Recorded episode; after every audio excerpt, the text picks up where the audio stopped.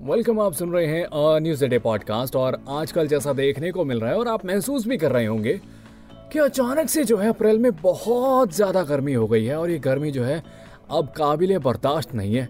जी हाँ और अच्छी खासी जो है लोगों को परेशानी भी हो रही है।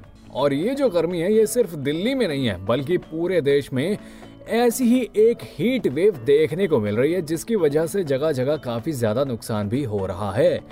अभी हिमाचल का केस ले लीजिए, वहाँ पर छोटी मोटी 500 से ज़्यादा आग लग चुकी है।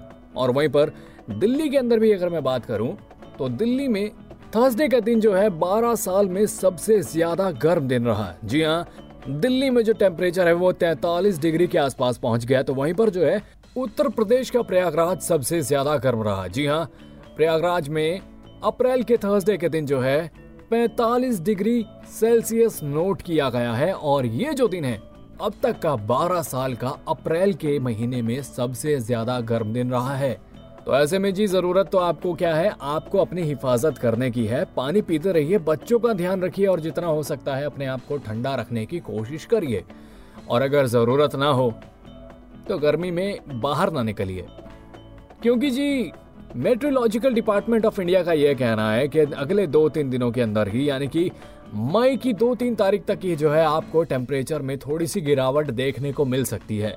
क्योंकि कुछ पश्चिमी हवाएँ आएँगी, जिसकी वजह से जो है ये जो टेम्परेचर है उसमें थोड़ी सी गिरावट आ जाएगी जिसके चलते जो टेम्परेचर 40, 43 और 45 तक पहुँच रहा है ये 37, 38 के आसपास पहुँच जाएगा जो कि ज़्यादा है लेकिन फिर भी बर्दाश्त करने के लायक तो है।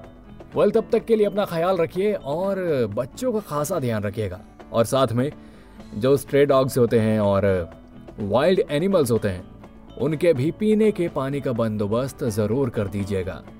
क्योंकि पृथ्वी पे मौजूद रिसोर्सेज पर उनका भी तो हक बनता ही है। ऑलराइट इसी नोट के साथ आप सुन रहे थे अ न्यूज़ डे पॉडकास्ट उम्मीद करता हूँ कि आपको पसंद आया होगा। ऐसी ही मज़ेदार खबरों के लिए बने रहिएगा हमारे साथ। And yes please do like share and subscribe to a news a day